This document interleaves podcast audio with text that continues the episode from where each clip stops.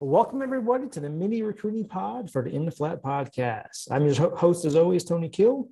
Uh, so let's get to it. We have a, a, lot on the agenda today. Obviously, 4th of July weekend just happened, and um, which I don't remember it being as big of a recruiting event as years past, but this year, you know, really had a lot of fireworks. There was a lot of rec- commitments during the three or four day period starting last week. So uh, let's go over some of the big um, the big commitments there and dive into those a little bit. So first, um, let's talk about the number one offensive tackle for um, 2023. That's Francis Mauigoa.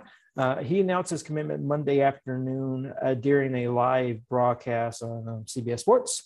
Um, and he chose to play for the Hurricanes over the likes of Tennessee, Alabama, Florida, USC, and Hawaii. So um, that was a um, that was a different one because I think USC for many many parts of this recruitment felt like they were going to win it, but uh, Miami was able to win at the end, and you know he's um, really the jewel of the Miami class that currently ranks ninth um, nationally right now in the recruiting ranking. So, um, you know he has that long-standing relationship with Mario Cristobal from the time at Oregon, and so I felt that was able to come over. Now, if you look at any of the message boards out there, they'll say, "Oh, they must have threw money at him," but I felt like it was pretty close between um, Miami, USC, and honestly, right now USC their offensive line recruitment is a mess, and I feel like he probably just felt more comfortable with what he was going to get from a coaching and development perspective at Miami, so he decided to go that route. So.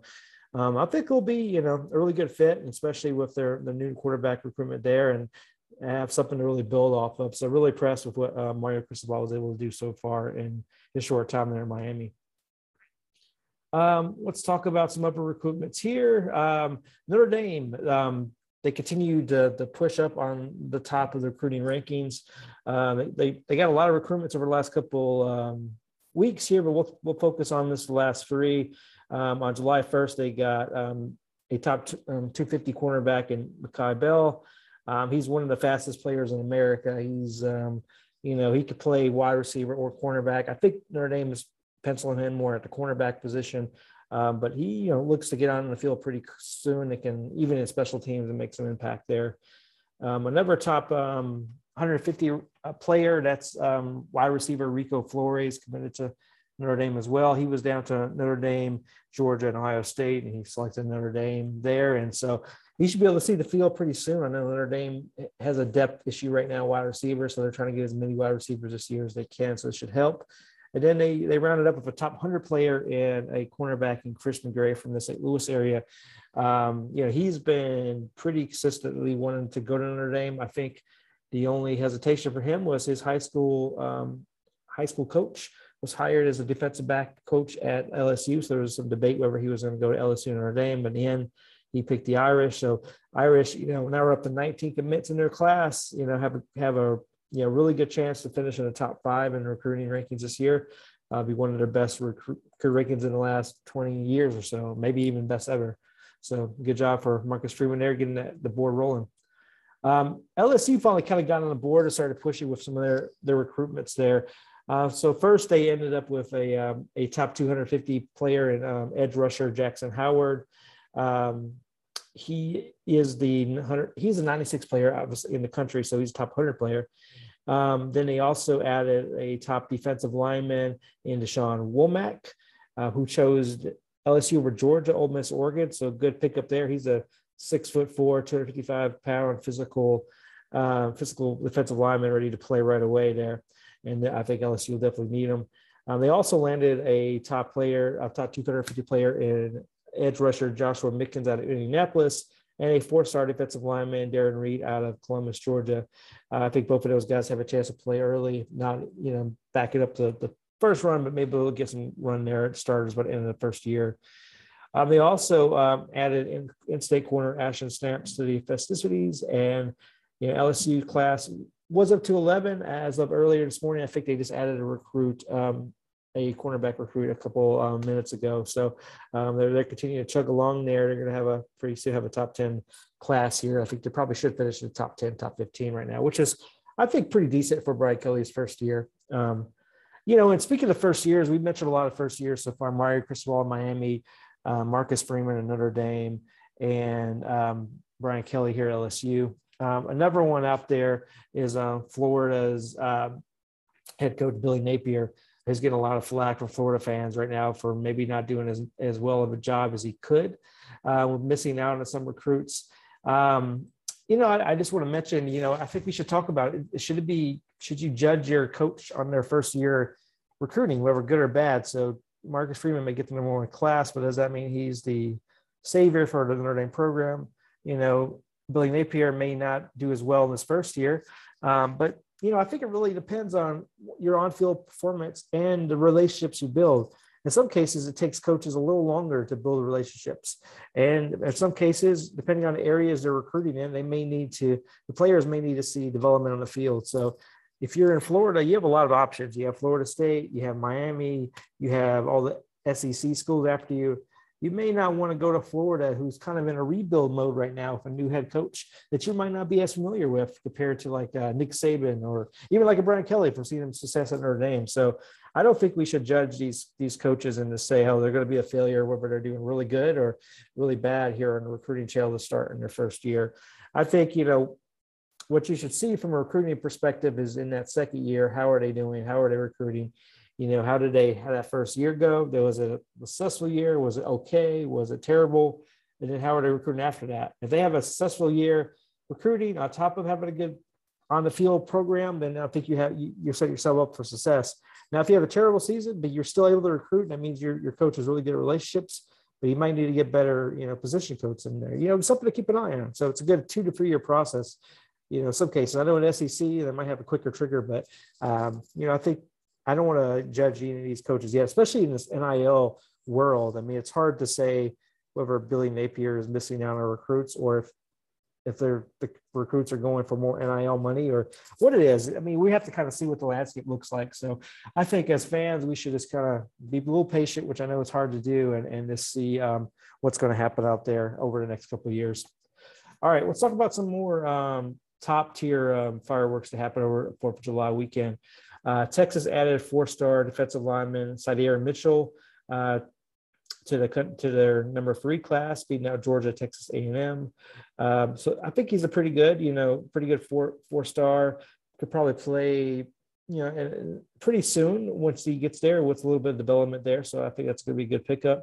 Clemson added a top offensive lineman in Zachariah Owens. Uh, he now adds to their number four class. And he is the third offensive um, third four-star offensive lineman to commit to Dabo Swinney, Jordan Harris, Sewell, and Ian Reed.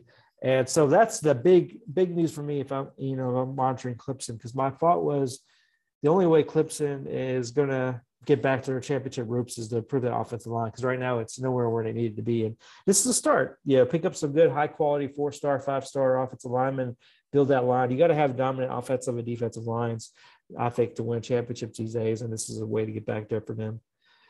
Uh, Arkansas has now jumped up to number six class after they picked up a uh, top wide receiver cornerback recruit, uh, Micah Tease. He had a, um, you know, he had a lot of teams after him, such as Oklahoma and Notre Dame, but a lot of teams that were after him really wanted him to play defensive back, where Arkansas was willing to let him play wide receiver, which is his, what he wants to do. So I'm interested to see if he stays a wide receiver. If you look at his tape, he's a very talented defensive back, but um, you know, he may end up changing down the road, but he really wants to try it out at wide receiver for a while before he gives that up. Um, let's see, Baylor, um, they're continuing to build off their, their 2021 um, great season. They picked up, they're now number eight in the standings, and they picked up um, a top offensive tackle in Isaiah Robertson, who committed on July 4th.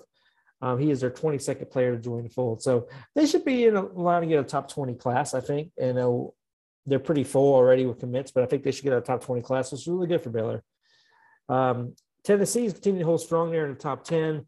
Um, they did were able to land their big fish in offensive tackle we mentioned earlier in Magola, but um, they were able to get more into these battles and, and, win some of them. And one of them they were able to win is uh, a corner out of Kentucky. This is Christian Conyer on July 3rd, and then they landed um, one of the um, the best players in in the country in tight end, Jonathan Eccles, who's the number five overall prospect in the 2024 class. So uh, definitely some some good signings there. Uh, let's talk about some other notable happenings around around the board here. Uh, North Carolina is now up to number 18 in the rankings. Um, they really had a, a, pretty good four day stretch where they picked up pledges from uh, top players and Jabron Harvey, uh, four star receiver Christian Hamilton, and Chris Culver. Um, and then they're continuing to add to that. So they're, they're starting to add some players in. You know, they North Carolina, when they talk about first year coaches, I think back around got the gate really good, top five, top 10 classes, but they're trying to go back down to more that top 20, which I think is their is, is a pretty good spot for North Carolina to be in. They have a really good area around the South there, North Carolina, South Carolina to recruit from. And I think if they can get consistently into that top 15, I think they'll, you know, they can really build something with that program. Uh, let's see about South Carolina. They're now up to 27, eh, which is for me, South Carolina does. I mean, it's got to be tough to recruit against the big boys in SEC and ACC. So, uh, you know, for them to be right now with a new coach, new new staff, number 27, that's really good. They were they were able to pick up four star linebacker um, Jaden Robertson. Um, he they, he joined you know some of the second level best second level defenders in the fold, such as Grayson Howard that they they recently picked up. Uh, they landed four star running back um, Octavius out of uh, Georgia. Uh, they also landed one of the top quarterback 2024 in um, Dante Reno. Um, so, you know, they're starting to move, chip away at that class. So if they can get some more, I can see them being a top 25 recruiting class, which would be a big win for South Carolina. Um, Texas A&M, Texas Tech, sorry, um, added a couple um, couple players in offensive lineman Nick Fatigue and receiver Kelby Valson. Um, so they're up to number 12 class. And then uh, let me see, Iowa, which is number 16 rate class, added uh, a tight end, Zach Ortwerth. So good pickup for them. Um, let me see if any other ones you might want to know about. Uh, in-state receiver Carmelo English committed to Auburn. Um, he had a really big season last year, picking up 70 receptions for 1,100 yards, 18 touchdowns for uh, the local school there in Alabama. Um, and then let me see. You also have four-star running back Jeremiah Cobb, who committed uh, to Auburn over Clemson and Tennessee. So Auburn's trying to get back in there recruiting. I know with their issues with the head coach there uh, a few months ago that we talked about in the main podcast, um, they're you know they're having to chip away a bit, but they can you know get some talent here. I mean, they may be able to do something, but it's going to be a long road for them. I have a feeling. Um, we have a coveted linebacker, Phil uh, Picciotti, who committed to Oklahoma. Um, he chose them over Michigan and Auburn, so he's a pretty good player, probably top 400, 500 player. Um, then you have one positive forward. You have a top a defensive lineman, um, TJ Searcy, who um, committed to Florida, and now they have the number nine, um, who is commit number nine for Florida in that 2023 class. Um, let me see any other notables here. Um, you also have a, a kind of a decommit commit update here. You had a really offensive guard Raquise McElderly. Um, he flipped from Georgia to Alabama. Um, I think he's probably going to end up being a top 150, 250 player. So pretty, pretty decent um, offensive guard there. Um, and then finally, just had a, a running back, um, Kafila Keefe, committed to uh, Kentucky, who had a really good year as a junior. So I think he'll probably be a top 300, 400 player for Kentucky. So good pickup for them. Uh, as far as any other news, I know just recently, uh, qu- quarterback Avery Johnson uh, committed to Kansas State over Oregon and Washington. So big pickup for Kansas State as they try to build something there. Um, there's a lot of teams are using him as kind of a backup if they lost their main target. And so I, I like that he stuck with Kansas State because they've been on him from the beginning. And, um, you know, for me, if I was somebody was recruiting me as a backup option, then I would want to go to a place that sees me as the main option there. And I can, yeah, for his perspective, he could probably go in there and start right away at, um, at Kansas State if he, and he's successful, have a really good career and get to NFL and then really bring up a program, which would be exciting to me. So good pickup there by them. Um, outside of that, I think um, there should be some uh, more commitments coming down the pike. I know uh, Tackett Curtis and uh, Jason Moore are both in the process, both defensive players are in the process of making their selections. I think both are training towards Ohio State, so good look there for Ohio State. Um, so we'll see how, if those continue the trend in that, those ways. Um, see if there's any other um, news updates here. Um, I think so. So the top five remains the same. You have Notre Dame number one, Ohio State two, Texas three, Clemson four, Penn State five. Um, if I mentioned earlier, Arkansas now snuck their way up to number six. So good look there for Arkansas. Um, as far as like, you know, the quality of the players you're getting, I, I, would say the three right now that have the highest uh, as far as average per recruit. Um, number one uh, is currently, I believe it's Alabama. Alabama at nine, no, actually it's um, now Ohio State. So Ohio State at 93.76 average um, as number one as far as their quality of recruits. Number two is Alabama at 93.61, and number um, three is Notre Dame at 93.20. So uh, you got to like, you know, those three schools are, are really doing a good job bringing in recruits, but also bringing in quality recruits. Because, you know, if you look at the recruiting rankings, it, it, may be, you know, it may not look as, as it seems. So like Arkansas number six, you may say, oh man, they're, they're really dominating in recruiting this year though they may seem that way, they have 20 total recruits, recruits if I can talk, recruits already. Um, but 13 of them are three stars and only six are four stars with no five stars, and their average is 88.87. So you got to kind of look at that if you're evaluating the recruiting rankings, because even though you may be higher in the rankings, I think we had Texas Tech in number one and number two for most of the year.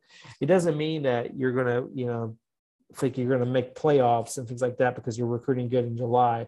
What it usually means is that other teams are still slowly putting their, their teams together and you're committing, getting as many those three star commits as you, as you can and just building a, a quantity class over a quality class.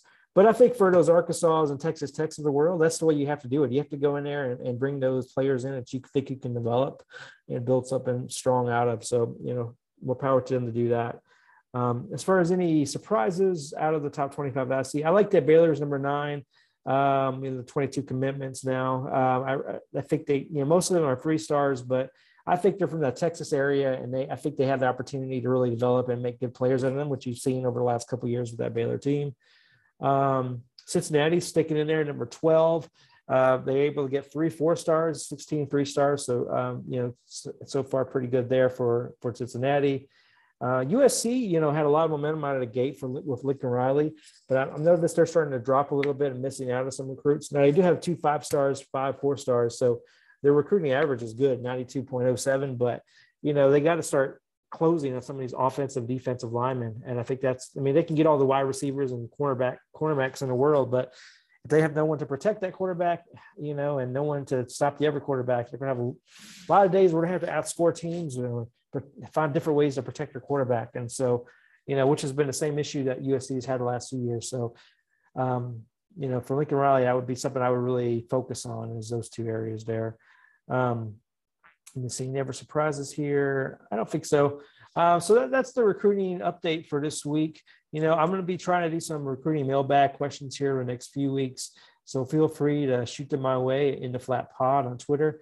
Um, and we'll definitely look forward to discussing those updates and, and kind of diving more into the nuances of recruiting. Um, so feel free to shoot your questions over, and we'll see you again next week, guys. Bye.